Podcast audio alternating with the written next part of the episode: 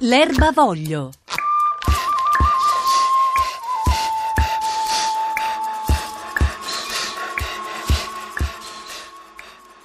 E allora, dopo aver parlato di orto verticale per i nostri balconi, delle erbe aromatiche, delle concimazioni e della scelta delle piante, oggi parliamo dell'orto idroponico.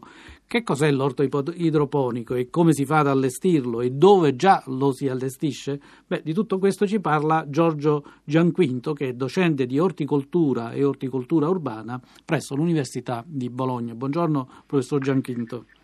Buongiorno. Allora ci spiega in prima battuta che cos'è l'orto idroponico? Beh, l'orto idroponico è un, è un termine mh, generico, eh, non proprio appropriato, che però serve a identificare quelli che sono gli orti o le colture fuori suolo o senza suolo. Io amo chiamarle anche eh, colture senza terra, orti senza terra. Sono tutte quelle eh, colture che vengono attuate in assenza del comune terreno agrario e nelle quali il rifornimento alle piante di acqua e di elementi nutritivi avviene attraverso la somministrazione di una soluzione nutritiva che è completa dei nutrienti necessari per il ciclo biologico dei, delle piante. Ecco, quindi in, in, estrema sintesi questa. Eh, sono piante quindi che vengono eh, allevate non a terra, eh, anche la comune, la comune, pianta in vaso è una pianta allevata in, con sistemi fuori suolo. E... Ma l'orto cosa produce? Cosa, ci, cosa, può produrre? L'orto idroponico può, può, produrre qualsiasi ortaggio, dalle erbe aromatiche che avete, che avete menzionato prima, a qualsiasi ortaggio, da, da, frutto, il pomodoro, il peperone, la melanzana, da foglia, dalle lattughe ai sedani, le cipolle. Da organo anche sotterraneo, certo. patate, carote, cioè qualsiasi, qualsiasi, prodotto. Ecco, facciamo un esempio. Per esempio, io so che al palazzo, un, su un palazzo di, di 8 piani, alto 8 piani lì a Bologna, c'è in atto un progetto tra la facoltà di agraria dell'Università di Bologna e il comune eh, di Bologna. Ecco, su quel tetto, se lei ne ha conoscenza ovviamente, eh, che, cosa, che cosa coltivano? Sì, si tratta di un di un condominio di edilizia popolare che si trova eh, in centro Bologna, perché via Gandusio è un laterale di via Stalingrado, alto, sì, ci sono 7-8 piani e su nel tetto terrazzo è stato allestito un, un orto, per forza di cose idroponico, quindi senza terra, e lì eh, attualmente in questo momento, anche perché a Bologna come sapete c'è molta neve, non viene utilizzato, ma durante il periodo primaverile, estivo e in autunno ha prodotto ortaggi, appunto quello che si diceva prima, eh, pomodori, peperoni, meloni, eh, insalate di vario tipo, dalla lattuga ai radicchi. Eh, tutto quello che si può coltivare diciamo, in un orto, in un orto tradizionale si può coltivare anche in un orto idroponico. Ecco. E, prego, prego. prego. No, sì, eh, ci sono ovviamente delle, delle, grosse differenze legate al fatto che con l'orto idroponico non abbiamo, non abbiamo bisogno di avere eh, suolo, terreno disponibile, quindi lo possiamo fare in qualsiasi, in qualsiasi luogo, anche quando non c'è terreno, quindi su un terrazzo, su un balcone, eh, in alcuni casi anche negli interni, se c'è luce sufficiente e così via. La coltura idroponica che costi ha? Eh, maggiori o inferiori rispetto a una coltura in terra? Beh, quello dipende molto dai materiali che si utilizzano perché eh, gli orti fuorisuolo, gli orti idroponici eh, possono avere diversi livelli di tecnologie. eh, si può andare da, da da orti a bassissimo costo, noi li utilizziamo molto nei nostri progetti di cooperazione internazionale nei paesi in via di sviluppo, quindi in situazioni povere, quindi possono costare molto poco utilizzando materiali di riciclo, per esempio per i vasi contenitori si possono usare eh, le, le, bottiglie, quelle d'acqua minerale riciclate, quelle di plastica. No? Anche a Bologna eh, utilizzate queste bottiglie? Anche a, Bologna, anche a Bologna usiamo questi sistemi a basso costo. E, mh, oppure possono essere molto più costosi, cioè, si possono applicare anche delle centraline, dei computer, quindi dipende dalle disponibilità che uno ha. Diciamo che, possi, che il, il, costo può andare da qualche decina di euro per metro quadro di orto fino a senza limite. certo. dipende, dipende, dalla tecnologia che si vuole, che si vuole adottare. E ci sono diciamo dei, dei mi... limiti di spazio oppure qualsiasi spazio va bene?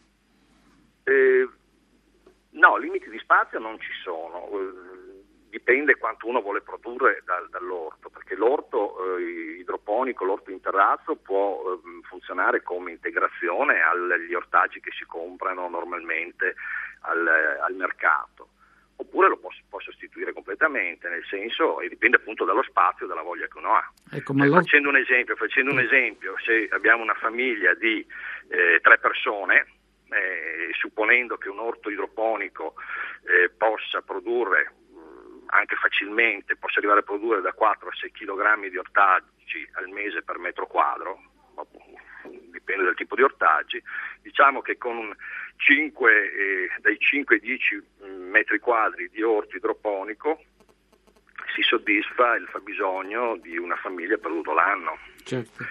Ma il, eh, l'orto idroponico è pensato, immaginato e realizzato per autoconsumo o può avere anche una sua economia? No, beh, l'orto idroponico, quello fatto in casa, in linea, in linea principale è per l'autoconsumo. Ehm, Dopo, quando parliamo di colture fuori suolo, ci sono colture fuori suolo anche commerciali, cioè in mm. aziende agricole specializzate nelle produzioni fuori suolo, cioè tutti gli ortaggi che, che ci arrivano dall'Olanda, il famoso pomodoro olandese, viene coltivato con sistemi cosiddetti idroponici, cioè fuori suolo.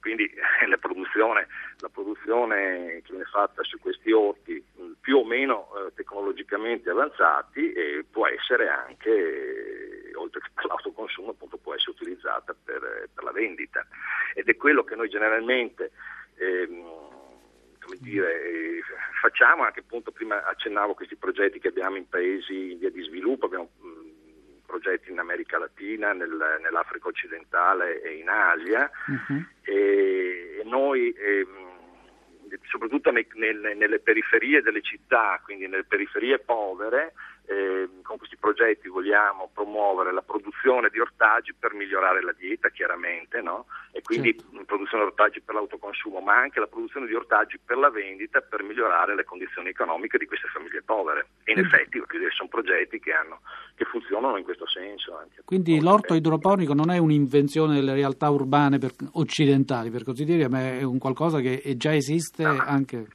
già esiste dall'epoca, dall'epoca degli egizi. Quindi non è neanche una novità. No, non è neanche una novità, ci sono, forse qualcuno eh, magari da turista ha conosciuto eh, le isole galleggianti del, del lago Titicaca no? Mm. in, in Bolivia, Perù, a 4.000 metri d'altitudine. Queste sono isole galleggianti in cui eh, ci sono delle, delle, delle, dire, delle, popolazioni che ci vivono su e ci, ci coltivano e queste coltivazioni di piante eh, praticamente sono, sono delle, delle, rappresentano delle coltivazioni idroponiche perché le piante, i pomodori o altre piante che vengono coltivate vanno ad assorbire direttamente dall'acqua del lago l'acqua e i nutrienti. e, e, e come dire, situazioni simili, simili eh, esistono eh, anche per esempio dall'altra parte del mondo, in Birmania, che c'è un bellissimo lago che si chiama eh, Inle Lake, anche lì ci sono delle isole galleggianti che vengono proprio utilizzate come delle aiuole per produrre i, i pomodori. Quindi sono, sono, sono, sono, le piante che affondano le radici in questo substrato che non è il terreno e poi eh, assorbono l'acqua e i nutrienti direttamente dal, dall'acqua del lago.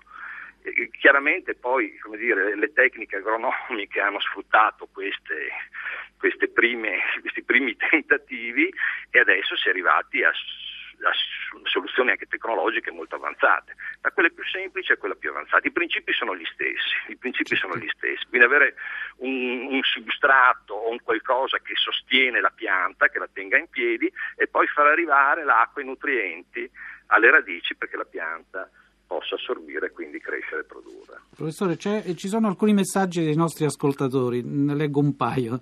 E, e, uno ci chiede, Gigi da Mestre ci chiede i nutrienti da dove arrivano per uh, queste coltivazioni? Sì, beh, i nutrienti, eh, i nutrienti sono dei fertilizzanti, sono dei fertilizzanti eh, idrosolubili che vengono, vengono ehm, solubilizzati nell'acqua e sono i nutrienti che servono alle piante. Bene. Sono, voglio subito dire, precisare una cosa perché immagino cosa, cosa, possa sottendere una domanda di questo tipo. Sono eh, fertilizzanti minerali, non sono fertilizzanti biologici, mm. mh, perché eh, il, dire, la natura chimica della, natur- della nutrizione ehm, eh, dire, eh, ormai si conosce, quindi la, la pianta ha bisogno di assorbire i nutrienti sotto forma ionica, quindi l'azoto sotto forma di nitrato ammonio, il, eh, il potassio sotto forma di, di, ione potassio e così via, no? certo. E noi dobbiamo, eh, come dire, scioglierli all'interno, all'interno, all'interno, di quest'acqua, sia che siano di, di origine eh, organica, i fertilizzanti, sia che siano di origine minerale. La, la natura chimica del, del, della nutrizione è la stessa. Cioè il, il, il, dire, il, prodotto di partenza del nutriente può essere diverso, può essere una sostanza organica, può essere una sostanza minerale, però quello che, assorbe la pianta è sempre la stessa cosa, cioè certo. sempre la stessa forma di azoto, sempre la stessa forma di potassio e così via. Bene, ferro, bene. Così.